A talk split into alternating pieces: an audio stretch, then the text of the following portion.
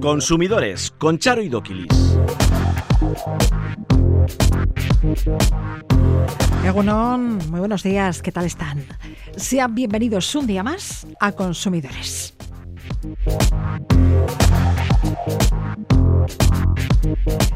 El Supremo anula la comisión de Bank por ingresos en efectivo por terceros.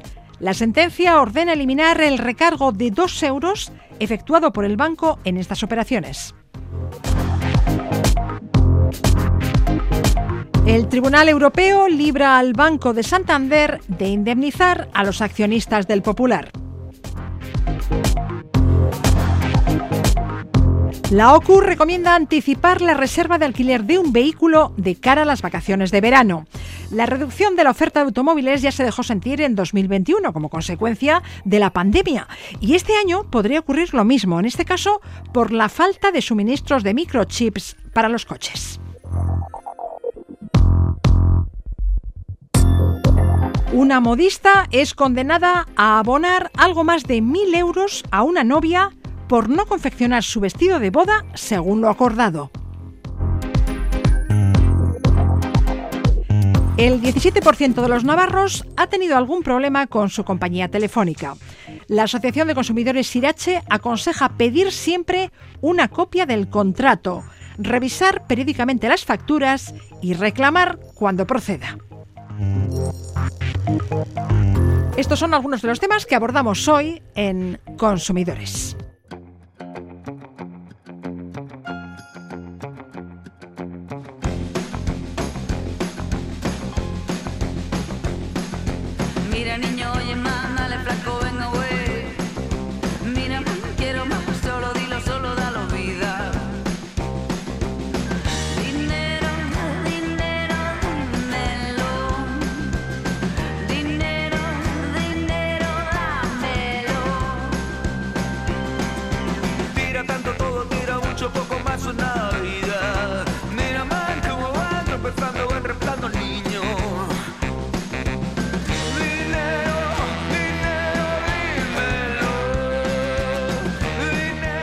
El Tribunal de Justicia de la Unión Europea ha librado al Banco de Santander de indemnizar a los accionistas del Banco Popular.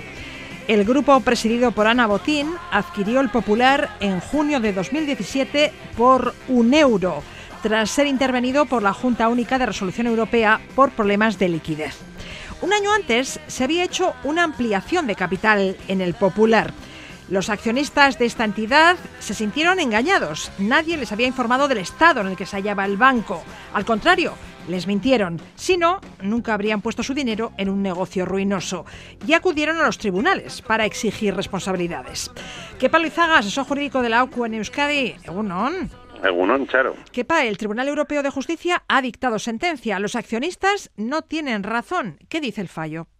Sí, básicamente, para, para que nos, nos entendamos, viene a decir que todas esas entidades, pues como la Popular, que se han acogido a ese mecanismo de resolución, comienzan de cero. Y entonces quedan eximidas eh, las, las, que, las que quebraron, por así decir, y las que les sustituyen, no tienen ninguna responsabilidad por los, por los actos anteriores. Con lo cual dices, bueno, pues el Santander, que es el que se ha quedado por un euro con el Banco Popular, no tiene ninguna responsabilidad por toda la crisis del, del Banco Popular. Los accionistas y acreedores de un banco son quienes deben soportar las pérdidas sufridas. Exactamente. Además, hay una directiva europea que establece que es ese, ese principio. Primero los accionistas en una entidad de crédito y luego, y luego pues lo, que quede.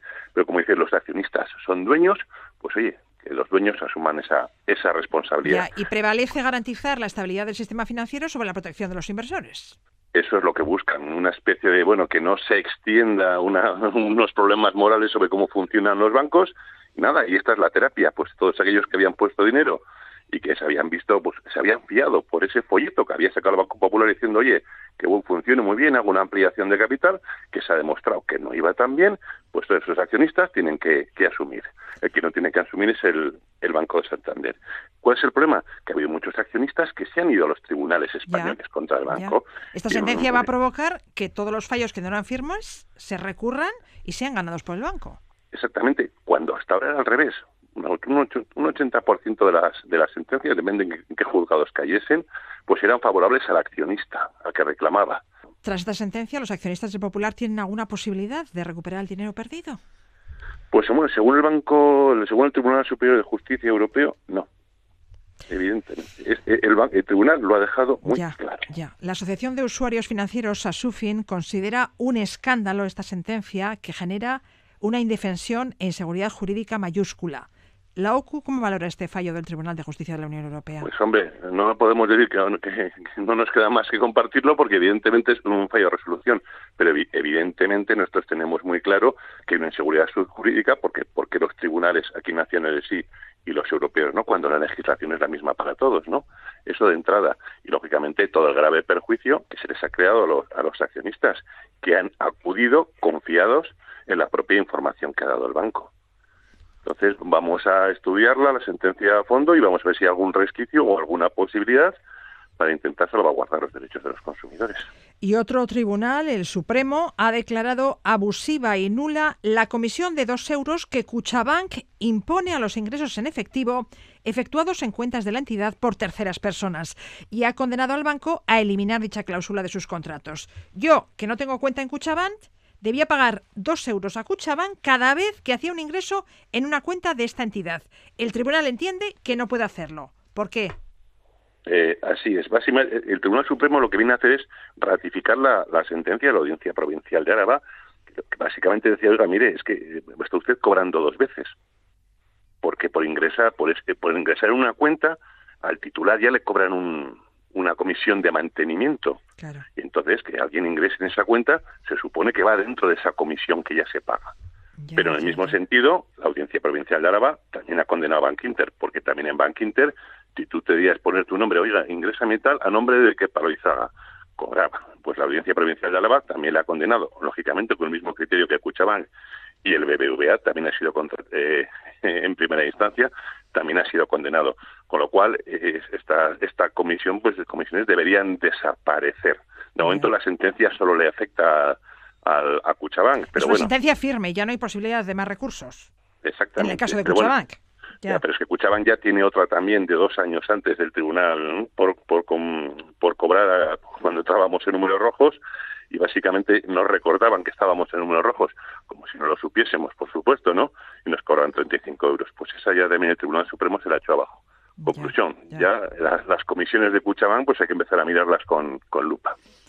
Entonces, Cuchabank no puede cobrar nada a los no clientes de esta entidad cuando quieran hacer un ingreso. ¿Y qué va a ocurrir con el resto de entidades financieras? Eh, pues, ¿Seguirán cobrando la comisión que quieran hasta que los jueces se lo impidan?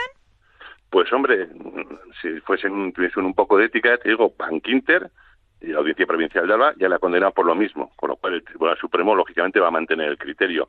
Y los bancos que van a querer ir a los tribunales cuando saben que el Tribunal Supremo ya os ha dicho que por ahí no vayáis, que no cobréis esa comisión, pues lo más lógico es que todos siguiesen esa línea y cuando las barbas de tu vecino veas cortar, pon las, pues tuyas, a remojar, Claro. Exactamente. Más cosas. La OCU recomienda anticipar la reserva de alquiler de un vehículo de cara a las vacaciones de verano. ¿Por qué?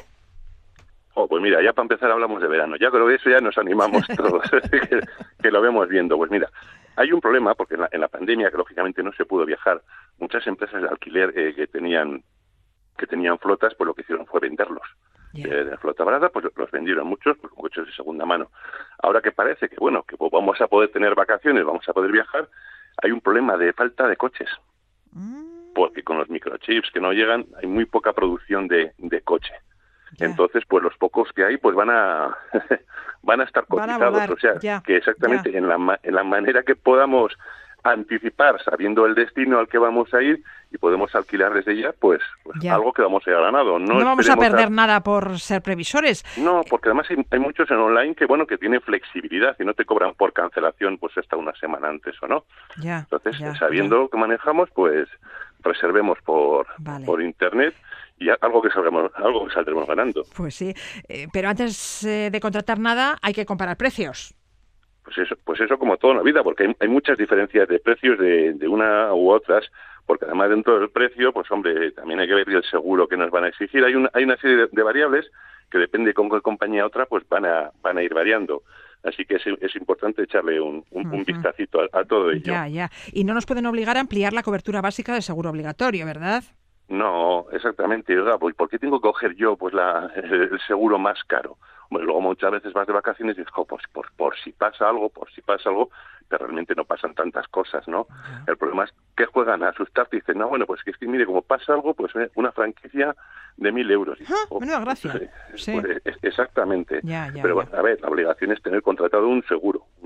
Por eso también es bueno cuando solicitemos esa, esa información antes de contratar, pues comparamos esos precios entre las compañías. Hay, hay un montón de comparadores ya también pues de, compañías de, alquiler y solicitamos un precontrato básico de alquiler, una copia, pues cuáles son las cláusulas, cuáles son las excepciones, qué me cubre el seguro, qué no me cubre. Hoy en día todo eso se hace online y es dedicarle un, un ratito de nuestro vale, tiempo. Vale, vale, vale. Bueno, pues eh, tenemos que despedirnos, pero antes de hacerlo no me resisto a preguntarte por estas declaraciones del presidente de Iberdrola, Ignacio Sánchez Galán. Y el 80% de los españoles están pagando menos precio que el año 18, porque han bajado los impuestos. Solamente los tontos que siguen con la tarifa regulada marcada por el gobierno pagan ese precio. Solamente los tontos que siguen con la tarifa regulada marcada por el gobierno pagan el precio del pool eléctrico en máximos desde hace meses. Pues hay mucho tonto que por desgracia tiene que ser tonto, básicamente porque este señor se ha pasado de listo. Hay mucha gente que tiene el bono social y hoy en día en España solo puedes tenerlo con el mercado regulado. Generalmente los, eh, aquellos colectivos que están en peores situaciones económicas tienen que estar para optar a ese bono social en el, en el mercado regulado. Así como en Portugal, por ejemplo, que es el mismo mercado ibérico, el, bono social te lo dan tanto en el mercado regulado como en el libre, pues evidentemente aquí no. Y sí es cierto que hoy, en día el mercado regulado está por encima del, del mercado libre, pero en cuanto empiece a bajar la electricidad, vas al revés en, en, en dos, tres meses. Con cual, a todos aquellos que en el mercado libre hayan pactado para un año, esa bajada de la luz no les va a afectar. Pero también se calla el señor Galán, ahí se ha pasado de listo, porque dentro de sus tarifas del mercado libre hay algunas que son más caras que el propio mercado regulado. Conclusión, ¿para qué me voy al libre si voy a pagar más que en el regulado, señor Galán, en algunas de sus tarifas? Eso se cayó y obvio. ¿Qué hacemos? ¿Nos quedamos con la tarifa regulada o pasamos al mercado libre? Pues hombre, hay, que hacer comparativas. Sabemos que en el regulado, en cuanto esto empiece a bajar, nos lo van a bajar al, momento. Así como nos han eh, subido cada, subida al momento, mientras que en el mercado libre, ojo, no todo es más barato que en el regulado. Hay tarifas del mercado libre que son más caras del regulado.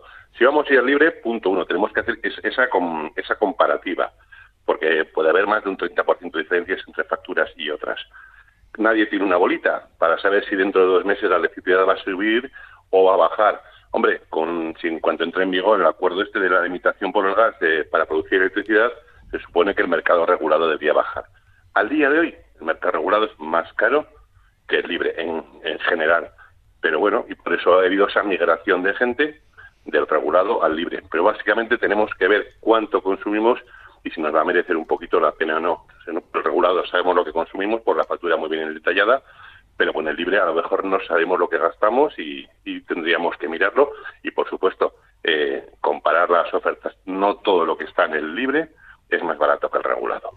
Lo dejamos aquí. Y zagas, eso jurídico de la AUCO en Euskadi. Gracias por la información y cuídate. Un placer. Lo mismo a vosotros. Agur.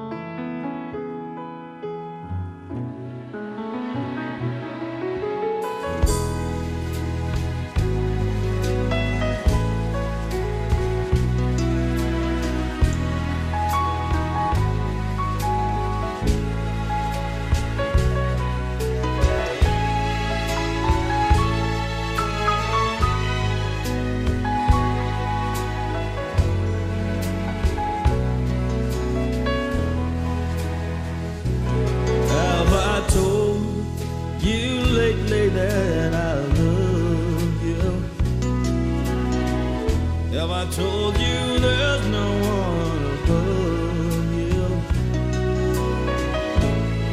Fill my heart with gladness, take away my sadness, ease my trouble. That's what you do. All the morning sun and all its glory. It's a day with hope and comfort too.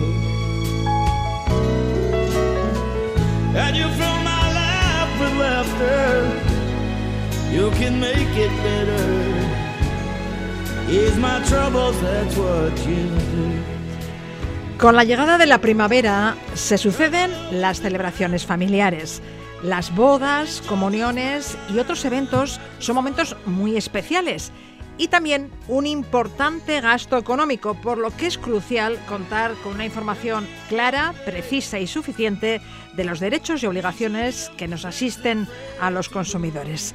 Hablamos de ello a raíz de conocer que una modista ha sido condenada a pagar mil euros a una novia por incumplir lo acordado en la confección de su vestido de boda. Nos da más detalles Arancha López, asesora jurídica de CACUB, la Asociación Vasca de Consumidores y Usuarios. Arancha, Egunon. Egunon. El juzgado de lo mercantil de Bilbao ha condenado a una modista a abonar 1.090 euros a una socia de CACUB por no respetar lo que habían acordado para su vestido de novia. Cuéntanos el caso. Sí, bueno, pues el, en el año 2020, el 29 de enero, nuestra socia, bueno, pues contrata con una modista el diseño, el boceto de su traje de novia, eligiendo las telas, etcétera, etcétera. Bueno, se comunican por medio de WhatsApp una vez que se elige, eh, más o menos, bueno, pues ella hace un boceto, se remite, la novia le da el visto bueno, se pacta que se va a pagar eh, la mitad del importe en ese, en ese momento y luego a la finalización del traje y entrega del mismo, pues se, se terminaría de pagar. Entonces, eh, en nuestra socia pues paga los 1.090 euros. Claro, la sorpresa viene a posteriori cuando, eh, bueno, pues el diseño no cumple el boceto ni por telas, ni por diseño, ni por nada de nada. A lo cual, claro, pues nuestra socia eh, ve francamente, se ve francamente defraudada y en un principio, bueno, pues parece como que la modista se hace cargo a arreglarlo, que va a buscar las telas, que tal y que cual. Pero bueno, eh, la verdad es que nuestra socia termina perdiendo la confianza en ella por lo ocurrido. Entonces eh, solicitan la rescisión del contrato con devolución de los importes. Cuestión a la que en principio la modista accede.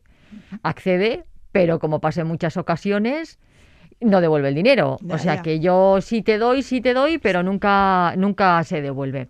Entonces, bueno, pues al final nos, nos vimos obligados a presentar la correspondiente demanda en el juzgado mercantil de Bilbao y el juzgado mercantil de Bilbao pues nos ha, en este caso le ha dado la razón a nuestra socia y siendo, a ver, en este caso es, es fundamental la comunicación que hay entre ellas eh, en cuanto a lo que es el propio contenido del boceto, eh, las telas. claro, hay un contrato escrito y hay fotos, hay imágenes del diseño. Sí, hay una documentación hay imágenes de las telas sí, hay con una las que se iba a confeccionar el vestido. Claro, claro. Es fundamental detallar al milímetro lo que se contrata. ¿eh? Fundamental. En, eh, esto, por ejemplo, es un ejemplo de lo que en muchas ocasiones les aconsejamos a ustedes.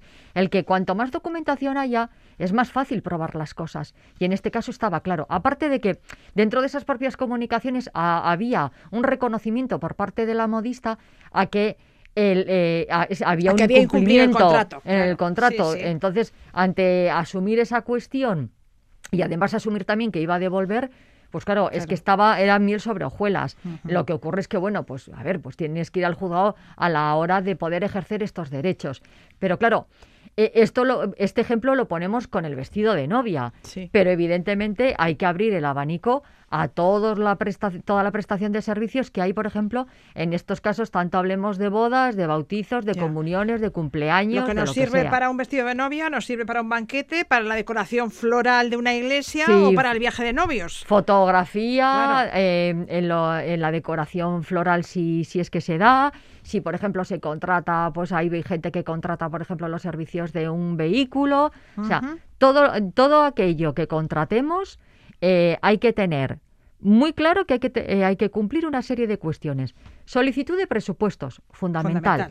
Claro, para poder comparar ofertas y precios. Eso es. Claro. Eh, teniendo en cuenta de que hay gente que lo que hace es contratar a un organizador de eventos y él se encarga de coordinar el resto de cuestiones, o bien podemos optar porque nosotros vamos contratando prestación de servicios a prestación de servicios. Es decir, bueno, pues yo elijo quién me hace el vestido, yo elijo el banquete, yo elijo el restaurante, yo... ¿eh? Dentro de, de las posibilidades que tenemos. Elijamos una cosa o elijamos otra, lo que hemos dicho. Presupuesto. el presupuesto eh, firma de un contrato, cuando ya tengamos claro qué es lo que vamos a contratar, firmar el contrato en el que se tienen que recoger todo tipo de cuestiones. A ver. Todo tipo de cuestiones. ¿Qué debe constar en ese contrato? Desde, por ejemplo, en el banquete, fecha del banquete, hora del banquete. Y esto no se rían ustedes, porque no es la primera vez que se han equivocado entre un mediodía y una boda de noche. Y la preparamos. Madre mía. Eh, fecha, eh, horario, eh, el, número de comensales, el, menú que se va ah, a establecer, el precio de ese menú, eh, si las mesas van decoradas de una determinada manera o el precio con impuestos incluidos. Sí, sí, sí, con el impuesto incluido. Y en el supuesto caso de que vaya sin el impuesto incluido, que ponga a pie de página lo correspondiente para que el cliente sepa si le tiene que sumar cantidad adicional o no. la decoración de las mesas. La decoración de las mesas. Eh, imaginemos que, eh, bueno, pues que se contratan servicios extras como que vamos a tener pues una actuación de no sé qué. todo, absolutamente todo. Las formas de pago también. Eso es.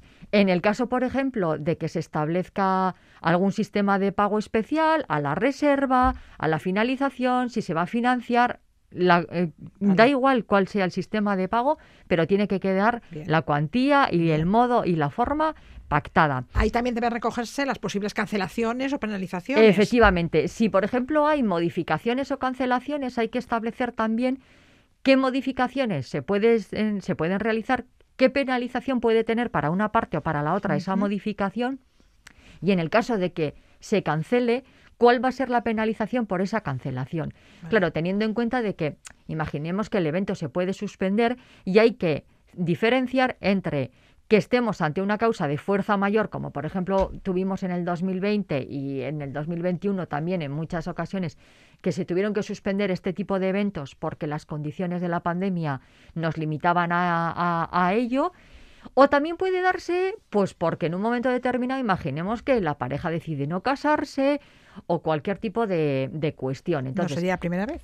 Eso es. Eh, por lo tanto, es que cuando lo decimos es porque evidentemente nos vemos un poco, hemos tenido experiencia con ello, ¿de acuerdo? Entonces, hay que tener en cuenta todos este tipo de, cuestiones. De la misma manera que, por ejemplo, la organización del viaje de novios, la lista de bodas, em, el, el, fotógrafo, vídeo si es que va a haber. Entonces, todo ese tipo de servicios hay que tenerlo bien establecido. Con respecto a los servicios de fotografía, mm, de floristería, de música, debemos saber que la Iglesia no nos puede imponer la floristería o el fotógrafo de la ceremonia, ya que son de libre elección por la persona consumidora. Y lo mismo pasa con la contratación de la música para amenizar la fiesta. En lugar de celebración no puede imponernos una determinada empresa. No, no, no, no, no. Nosotros tenemos libertad para elegir todo esto. Por eso la información previa es fundamental, de la misma manera que el presupuesto e incluso la publicidad que podamos tener.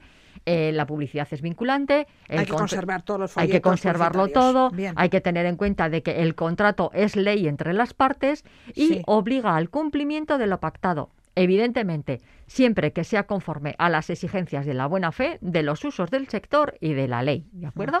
Entonces, respetando eso, eh, hay que el, un contrato y la, su publicidad, para nosotros, y nunca mejor dicho, van a misa. La publicidad vincula a la entidad eh, anunciante. Sí. Hay que guardar todas las facturas, todos los tickets, los comprobantes de los servicios contratados. Todo. Ah, mm, una cosa antes de que se me olvide.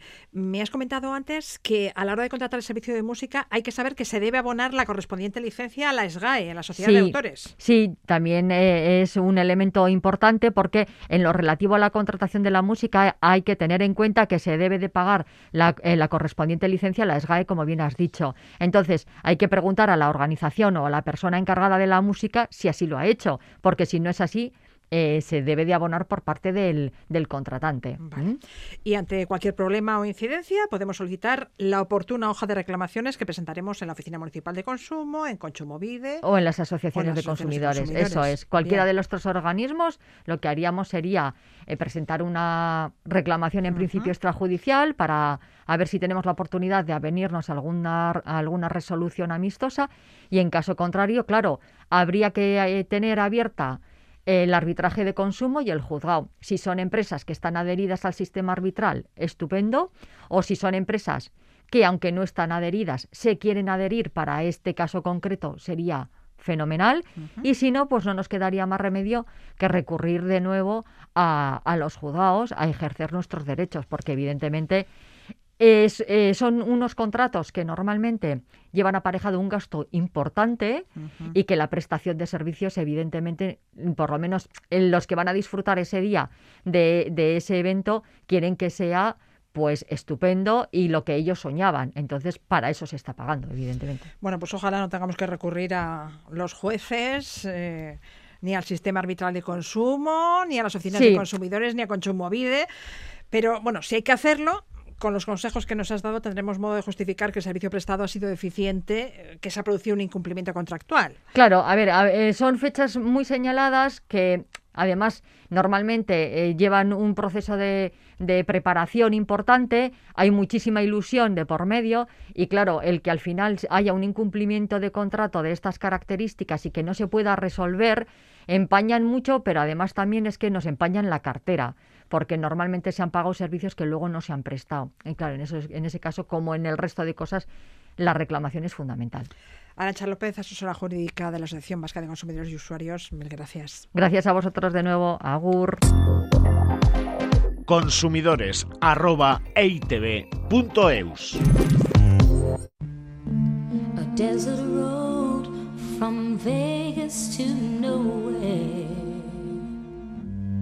someplace better than where you've been. A coffee machine that needs some fixing. In a little cafe just around the bend.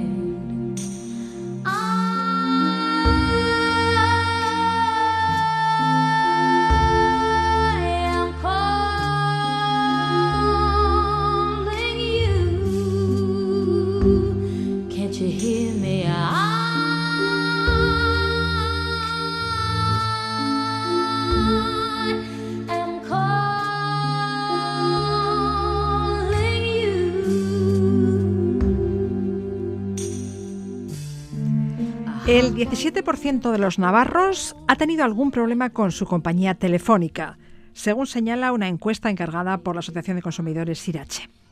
Algo que no nos sorprende considerando que el año pasado esta entidad recibió más de 8.000 reclamaciones y consultas referidas a la telefonía. Susana Arizkun, directora adjunta de Irache, ¿qué tal? Hola, muy buenas. Susana, me comentabas que el problema más habitual que denuncian los encuestados es que al revisar la factura descubren que les están cobrando mucho, más de lo acordado, ¿verdad? Así es. El problema de todo esto es, ¿usted tiene algo por escrito que refleje el contrato que firmó o que aceptó con ellos? Y la mayoría te dicen, lo hice por teléfono. Hay una grabación por ahí, pero como siempre solemos decir, ¿la grabación quién la tiene? ¿Usted como consumidor? o la tiene la empresa. Y aquí es donde vienen los problemas mayores. ¿eh? Como dices, el 35% de los consumidores te lo dejan bien claro. Los recibos son muy altos. Me encuentro con un contrato que no coincide para nada con la factura, pero ese contrato, vuelvo a repetir, muchas veces es verbal. hay una grabación, pero que la tiene la compañía. Y tú ya, pero la normativa de consumo obliga a que la empresa, cuando hace el contrato por teléfono, envíe una copia por escrito al cliente. Así es. Deja bien claro en un soporte duradero y en un plazo razonable. Y se está incumpliendo, porque el ciudadano cuando lo pide, y muchas veces lo pide, le dicen, entre usted en la página web nuestra de la compañía y ahí lo tiene. Entran y ven las condiciones generales, pero no las de cada uno. Claro. Exacto, eso no es un contrato. Entonces el ciudadano está pidiendo cada vez más contrato y es que vuelvo a repetir, como decías tú, la normativa de consumo deja claro que ese derecho existe de los consumidores Entonces yo por una parte diría al ciudadano, bien claro, si usted se encuentra con que la compañía le ofrece lo que sea por teléfono y usted le pide que lo manden por, en papel, que lo manden en un soporte duradero y usted ve que no le llega, no se dé de alta con esa compañía y va a conseguir que pues que no tenga problemas y que las compañías vayan cambiando de funcionamiento. O bueno, no contratemos ese servicio por teléfono. Hagámoslo en una oficina física, ¿no? Pero también es verdad que para qué están las leyes. O sea, vamos a ver si una normativa que lo regula debería ser automático. Claro. Y si no, buena multa a estas empresas. Esta es la siguiente. Es que claro, esto hay que arreglarlo de raíz y no solo del problema de cada consumidor, que sí que hay que arreglarlo lógicamente, y que muchas veces con la imagen que tienes consigues arreglarlo. Yo más una vez me encuentro que no tengo ni el contrato del ciudadano, porque no lo tienes, porque es todo verbal, y dices, oiga, el ciudadano ha dicho que esto es lo que se pactó verbalmente, y muchas veces la compañía dice, vale, no se preocupe que se lo hacemos, pero ¿por qué? Por la imagen que tienes, la fuerza que tienes, pero por escrito no tenemos nada. Otra queja recurrente es la subida de la tarifa y muchas veces sin informarte de ello prometían tarifas fijas y año tras año nos han ido subiendo esa factura 5 euros, otros 5 euros, otros 5 euros. ¿Son legales esas subidas de tarifa? Esa es otra. Vamos a ver, yo lo que no me cuadra es que si tú contratas con una compañía y te pone para toda la vida o te pone para un contrato para un año, dos años, esto de que hoy en día con que nos notifiquen con un mes de antelación a nuestra factura diciendo que nos van a subir el precio porque nos van a dar más prestaciones, que esto se admita, tampoco tiene mucha lógica. Y entonces, ¿para qué está el contrato?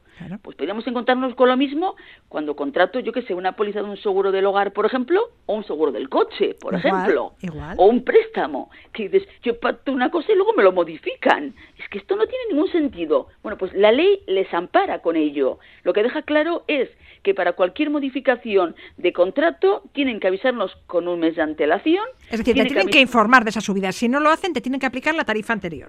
Exacto. Pero bueno, lo hacen, ¿eh? Lo comunican. ¿Cómo? A través de la factura.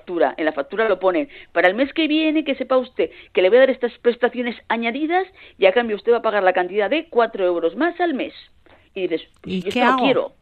¿Por qué haces? Pues la única opción que tienes, porque como la ley les ampara con respecto a ello, es o pasar por el aro y pagar esos cuatro euros más al mes, o me cambio de compañía y eso sí, no tengo ninguna penalización porque realmente quien ha modificado el contrato es la compañía y no yo como consumidor. Otros muchos consumidores se han quejado de que les han cobrado por servicios no contratados y se dan cuenta de ello muchos meses después. Claro, los cargos son pequeños, dos, tres euros, euro y medio. Así es. ¿Y de, ¿Y de qué son estos servicios? pues son a, terceros, de tarificación adicional. Más de una vez puede ser que a lo mejor has pulsado un anuncio y automáticamente a partir de ahí te van llegando anuncios y te los van cobrando, que puede ir por ahí también. Pero, pero, vamos a ver, también tengamos claro, estos servicios a terceros de tarificación adicional, para que nosotros tengamos que pagar, nos tienen que haber, cuando le hemos dado la clicao, en ese momento nos tienen que decir en qué consiste ese anuncio, por cuánto tiempo, qué precio tiene, para que tú sigas diciendo que quieres eso. Lo que no vale es que automáticamente entres y tengas que empezar a pagar cosas que dices, pero si yo no me he dado de alta. O sea que es que realmente la otra parte es la que tiene que demostrarlo. Entonces nosotros lo que hacemos es una reclamación formal y les comunicamos, demuéstrenme ustedes que esa publicidad le hicieron a esa persona, que le explicaron claramente dónde estaba entrando, por cuánto tiempo y qué precio. Y si no, devuélvale su dinero, porque es suyo. Otra de las quejas más recurrentes es la mala calidad del servicio, especialmente de Internet. Se cortaba muy lento y pasa sobre todo en las zonas rurales. ¿Qué te dice la compañía telefónica? Que el servicio es el contratado. Ante esa respuesta, ¿qué haces? Te vas, pero ¿te pueden cobrar una penalización o no? Vamos a ver, si a mí tengo una velocidad de, eh, yo qué sé, 100 megas y a mí no me llega ni a 20, yo no tengo por qué pagar, eh, o sea, realmente por 100 megas. Otra cosa es que yo llegue a un arreglo con ellos y diga, vale, pues como son 20 megas lo que me ha llegado, me cobras con respecto a 20 megas. Esa es una primera. Otra segunda es, yo quiero 100 megas porque lo necesito, a mí me lo habéis ofrecido, pues entonces como lo estáis incumpliendo, yo tengo derecho a darme de baja, cambiar de compañía y no hay penalización ni permanencia ni nada por el estilo. No te pueden cobrar una penalización. No, porque vamos a ver, es que es como Porque ellos han incumplido ese contrato. Ellos te iban a ofrecer 100 megas y te están ofreciendo realmente 20 megas. Así es. ¿Eh? Otra cosa es que me digas, hay que tener claro que zonas rurales, etcétera, con montañas, es más complicado que nos llegue la velocidad. Totalmente de acuerdo. ¿eh? Pero bueno, eh, el que lo contrata, bueno, ya como en particular ya le dices, oiga, vivo en tal sitio. Y el otro le dice, sí, sí, que le va a llegar de sobra. Si me va a llegar de sobra, me tiene que llegar. Y si no me y si incumplís, lógicamente tengo derecho a anularlo y a, que y a que realmente cambiar de compañía, a que no tenga permanencia, a que no tenga penalización y hasta todo lo contrario, también te diría, si durante todo el tiempo que ha estado con una velocidad inferior tendría derecho a esa diferencia de dinero también. Vale. Ahora que hablamos de penalizaciones, otra queja habitual sobre telefonía es la referida al compromiso de permanencia. Muchas personas no saben si tienen que pagar algo cuando quieren cambiar de operadora. ¿Cuánto tienen que pagar? ¿Y durante cuánto tiempo está vigente esa penalización? Vamos a ver, yo lo primero que diría es, primero, la ley dice bien claro, tú te das de alta con una compañía y en ese momento te tienen que decir si tienes una permanencia. Eso es lo primero. Entonces, cuando llega el momento de que te quieran cobrar alguna penalización, tienen que demostrar que tú te diste de alta con ellos y que sabías que había una permanencia. La permanencia, ¿por qué es debido? Normalmente, pues porque a lo mejor el paquete, si vale en el mercado 70 euros, a mí me cobras 60, ¿vale? O me regalas el móvil o una parte del móvil que vale X dinero en el mercado. Perfecto. Entonces, lo que te dicen es, tiene usted una permanencia, que sepa usted, por ejemplo, que son 180 euros de penalización y el contrato es para un año. ¿Qué significa a partir de ahí? Cuando yo me doy de baja, si me doy de baja un mes antes de que finalice ese año, y eran 180 euros, tendrá que ser la parte proporcional. No te pueden cobrar 180 euros. No, porque lo hacen, ¿eh? Eso también. Por eso, por eso te pregunto. Sí, sí, sí, no, es que lo hacen. Entonces, el importe cobrado, si te vas antes, debe ser proporcional al tiempo que te quede para cumplir el plazo.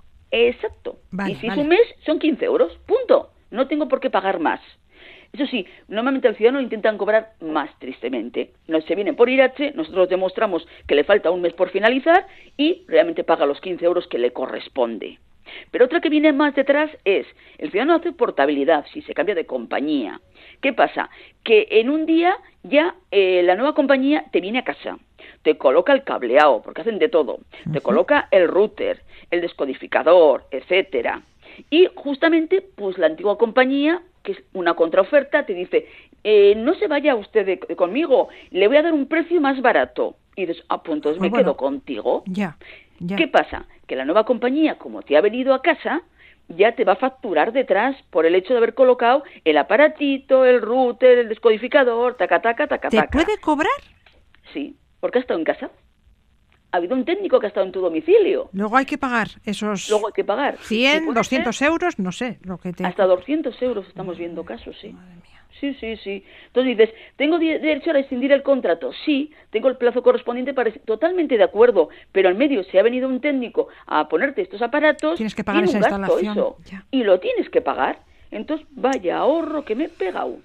Entonces yo siempre digo lo mismo, si usted no tiene seguridad de que quiere cambiar de compañía, no lo haga, no lo haga. Y si lo hace, téngalo claro, como le venga alguien a casa y usted se echa otra vez para atrás, va a tener que pagar esa factura de ese técnico. Así de claro. Y usted decide. Asimismo, otros usuarios muestran su malestar porque no reciben las facturas y por tanto no saben cuánto les están cobrando si no acceden a sus cuentas bancarias. ¿Por qué puede ser eso? Pues porque hoy en día buscan todo que sea por correo electrónico, las facturas. Ah. Entonces, más de una vez cuando te das de alta, eh, firme usted aquí, pa, pa, te marcan todo, incluye la factura correo electrónico. Y claro, hay mucha gente, sobre todo mayores, que dicen, yo no utilizo en la vida un correo electrónico. Y dice, qué raro, si me cambié de compañía y oye, me están facturando, pero a mí no me llega ninguna factura en papel. ¿Qué es esto? Haces una reclamación formal y te comunican, es que el usuario se dio de alta de esta manera. Y dices, hombre, se dio de alta, ustedes le dieron de alta, porque le ves al, al, de enfrente y dices, este señor mayor, ¿qué va a funcionar con factura electrónica? Nada de nada. Y así es es una manera de ahorrar para ellos, importante. Hombre, es una manera de beneficiar el medio ambiente, porque no tenemos papel, pero muchas veces para gente mayor realmente necesita la factura en papel, hacemos la reclamación y a partir de ahí le llega en papel y comprueba que coincide el importe que le están cobrando con esa factura que le llega en papel y lo mira y ve realmente si es correcto, no es correcto, etcétera. Tras lo dicho, procuraremos contratar el servicio telefónico en una oficina física. Exigiremos una copia del contrato. Revisaremos las facturas para asegurarnos de que no nos cobran más de lo debido. ¿Algún otro consejo que debamos seguir para evitar disgustos? Sí, bueno, y lo que sí que pido ya es al gobierno, lógicamente, que la normativa de consumo que obliga realmente a que nos den un soporte duradero en un plazo razonable cuando el usuario lo pide y está pidiéndolo cuando le llaman por teléfono que se cumpla. Y si no que se tome medidas con respecto a ello, porque creemos que tiene que haber sino sanciones con este tipo de empresas para conseguir que las cosas mejoren para el consumidor. Y yo tengo claro que mientras tanto, como dices, ciudadano consumidor, solicite usted siempre por escrito todo y si no no se cambie de compañía. Y si no acuda a las tiendas correspondientes que sí que le dan allá un contrato por escrito, lo guarda con usted y si luego tiene problemas tendrá donde poder justificar que aceptó una condiciones determinadas porque lo tiene en papel y se puede demostrar. Susana Arizcum, directora adjunta de la Asociación de Consumidores de Navarra Irache, gracias por acompañarnos una semana más. De nada.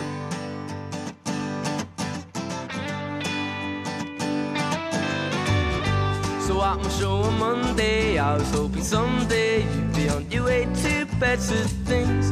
It's not about your makeup or how you try to shape up to these tiresome paper dreams. Paper dreams, honey. So now you pour your heart out, you're telling me you're far out. Not about to lie down for your cause. But you don't pull my strings, cause I'm a better man. Moving on to better things. But oh, oh, I love her because she moves in her own way. But oh, oh she came to my show to hear about ¿Sabían que el pasado jueves se celebró el Día Mundial de la Contraseña? Se trata de una excusa para hablar de la seguridad online y de la importancia de las contraseñas seguras para proteger nuestros dispositivos, perfiles de Internet y cualquier otro dato personal que no queramos que caigan en malas manos. Iruri Kenere, uno.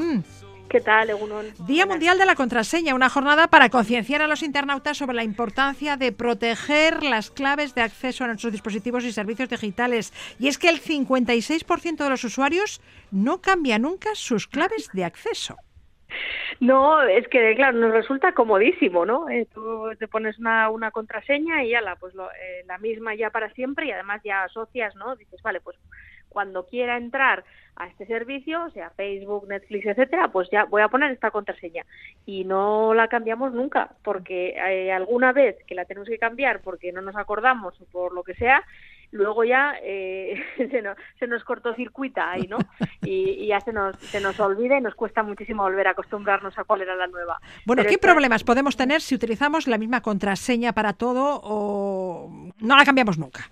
Pues es, es, es, muy, muy, muy poco seguro esto, porque, eh, mira, vamos a tener, por, por, poner un poco en perspectiva lo que ocurre con las contraseñas, y es que cada segundo se intentan hackear cerca de mil contraseñas.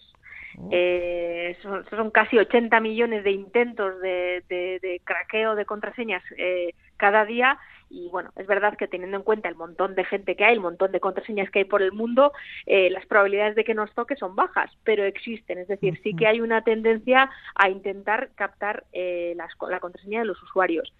Y, y, claro, a veces pensamos, oye, pero ¿quién puede querer la contraseña de mi Spotify? ¿no? pero la, eh, la realidad es que como el comportamiento que tenemos es, tal y como lo describías, de que somos unos comodones, eh, lo que pasa por la mente de, de, esta gentuza es, bueno, pues voy a captar la contraseña, eh, esta contraseña que es más fácil, y doy por hecho que está utilizando la misma combinación de dirección de correo electrónico y contraseña para otros servicios igual pues más importantes o con más eh, o con más información eh, personal ¿no? y así suele ser sí ahí es donde surge el, donde surge el, principal peligro ¿no? la principal gravedad de, de, estas prácticas ¿no?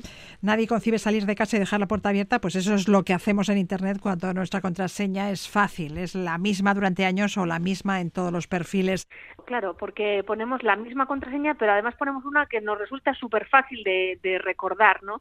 Eh, entonces, eh, a veces decimos, ah, mira, pues voy a, voy a poner una palabra y un número y ya está, con eso ya es más segura, ¿no? Entonces, eh, una contraseña, para, vamos a hacernos la idea de, de cómo una persona con, con software que, por desgracia, están a disposición de, de prácticamente cualquier persona, una contraseña que solo contiene números o solo contiene letras minúsculas con un software de este tipo se puede descifrar al momento. O sea, si yo tengo una cuenta de correo electrónico, en cuestión de segundos puedo descifrar una contraseña que sean solo números o solo letras minúsculas. Si empezamos a mezclar caracteres, por ejemplo, ponemos números, mayúsculas, minúsculas y símbolos, pues hasta seis caracteres, eh, se tardaría cinco segundos. O sea, hemos mezclado un montón de tipos de caracteres y aún así en apenas cinco segundos eh, un software de estos lo puede descubrir, ¿no? Es verdad que a medida que aumentamos tanto el número de caracteres de la contraseña como el tipo de caracteres que vamos metiendo, pues va aumentando la complejidad y el tiempo que se necesita para, eh, para descubrirla, ¿no? O para craquearla. Ya, pero con contraseñas tan complejas, ¿quién se acuerda de ellas, Maja? ya, pues eh, eh, cada vez es más difícil, ¿no? Claro, porque dices, ah, no, pues eh, ahora tengo que poner una mayúscula, tres minúsculas, una almohadilla, la almohadilla, el símbolo del porcentaje, ¿no? Un montón de, un montón de cosas y luego a ver cómo me acuerdo, ¿no? Entonces, bueno, ahí, ahí podemos hacer dos cosas. Podemos o bien utilizar, aunque utilicemos estos símbolos, pues un patrón, entre comillas, común, es decir, pues por ejemplo, utilizamos la misma palabra, luego cambiamos el símbolo del medio y los mismos números, eso de cara a estos sistemas son contraseñas completamente distintas. Entonces, bueno, podemos buscar patrones eh, similares pero que pero que, que, al final no que no sean exactamente iguales. Y lo otro que podemos hacer es utilizar bueno pues las herramientas que hay a nuestra disposición para, para almacenar o para poder consultar estas contraseñas ¿Y Iruri son seguros los gestores de contraseñas las aplicaciones que sirven para guardar contraseñas Sí, eh, son, son absolutamente seguras. Desde luego más seguras que apuntarlas en una libreta o en un papel, ¿no? Porque eh, el 20% de, de, los, eh, de los encuestados, de los usuarios de Internet encuestados, dicen que suelen tenerlas apuntadas en una libreta en papel o en un post-it. Entonces, más seguro que esto, seguro, que son estas aplicaciones, ¿no? Y además de más seguras son pues mucho más prácticas, ¿no? Porque nos permite hacer, guardar todo tipo de contraseñas, contraseñas más complejas y luego podemos acceder a la aplicación, darle a copiar y la pegamos directamente por muy larga que sea y por muy compleja que sea. De todos modos, lo mires como lo mires, lo de las contraseñas es un quebradero de cabeza, ¿eh? Pero cada vez está más cercano su fin, ¿no? Sí, hay una, hay una buena noticia y es que recientemente Microsoft nos ha dicho que ellos se están preparando para que desaparezcan las contraseñas y esto que parece súper, bueno, pues muy, muy surrealista a fecha de hoy, ¿no? Porque los datos nos dicen que cada día accedemos a cerca de eh, ocho servicios digitales que utilizan contraseña. Entonces, ¿cómo es que va a desaparecer esto? ¿no?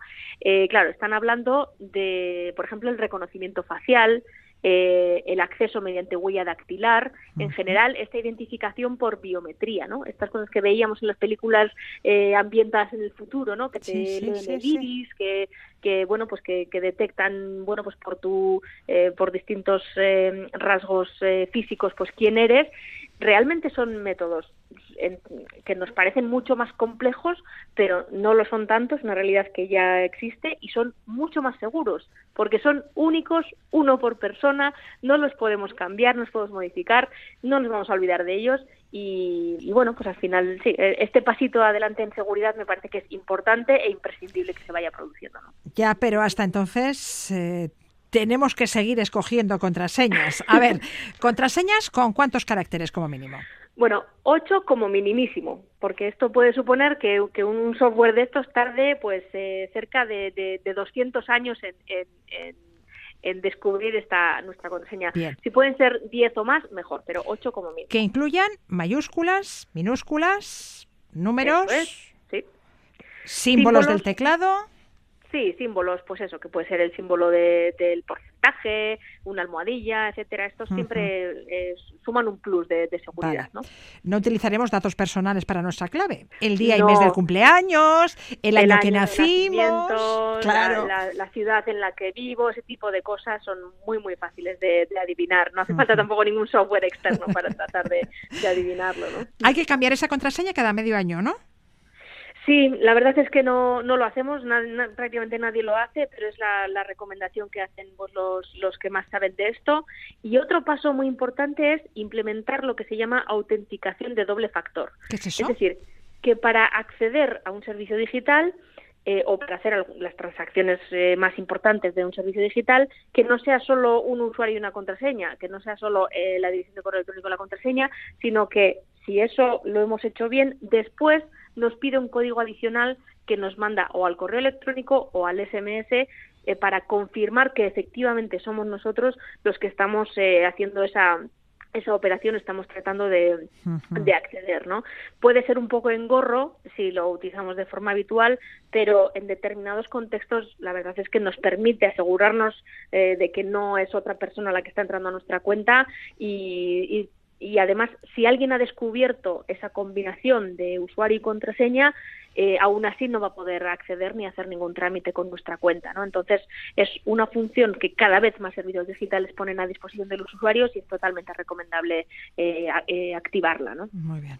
Ya tengo ganas de que se extienda la identificación por biometría y podamos acceder a nuestros dispositivos mediante la huella dactilar o el reconocimiento del iris. Pero bueno, mientras tanto, habrá que adoptar estas medidas para proteger nuestros dispositivos y servicios digitales. Iruri Kenner, gracias por la información.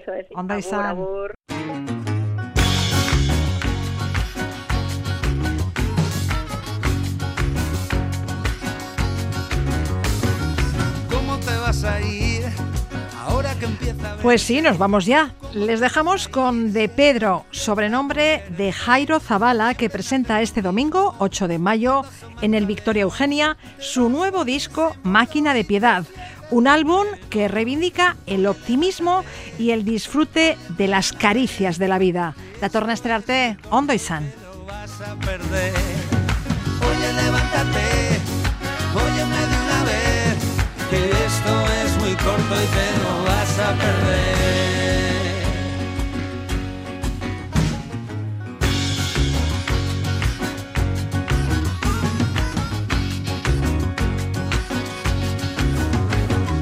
¿Cuántas veces pregunto cuándo despertarás? Esto se pasa volando y ya no hay vuelta atrás.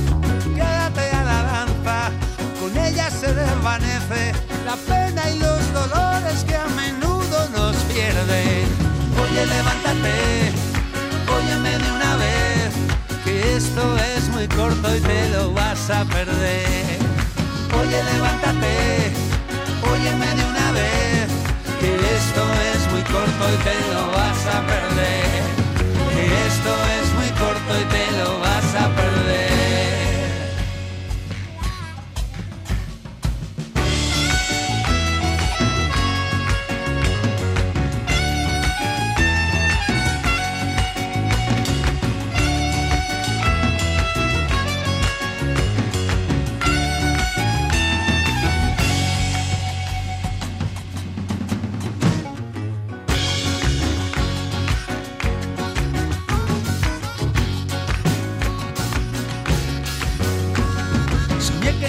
La selva y crecí en la ciudad.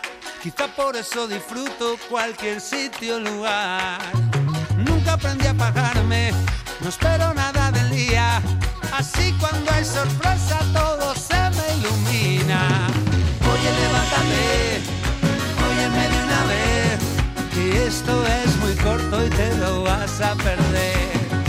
Oye, levántate, óyeme de una vez esto es muy corto y te lo vas a perder. Esto es muy corto y te lo vas a perder. Esto es muy corto y te lo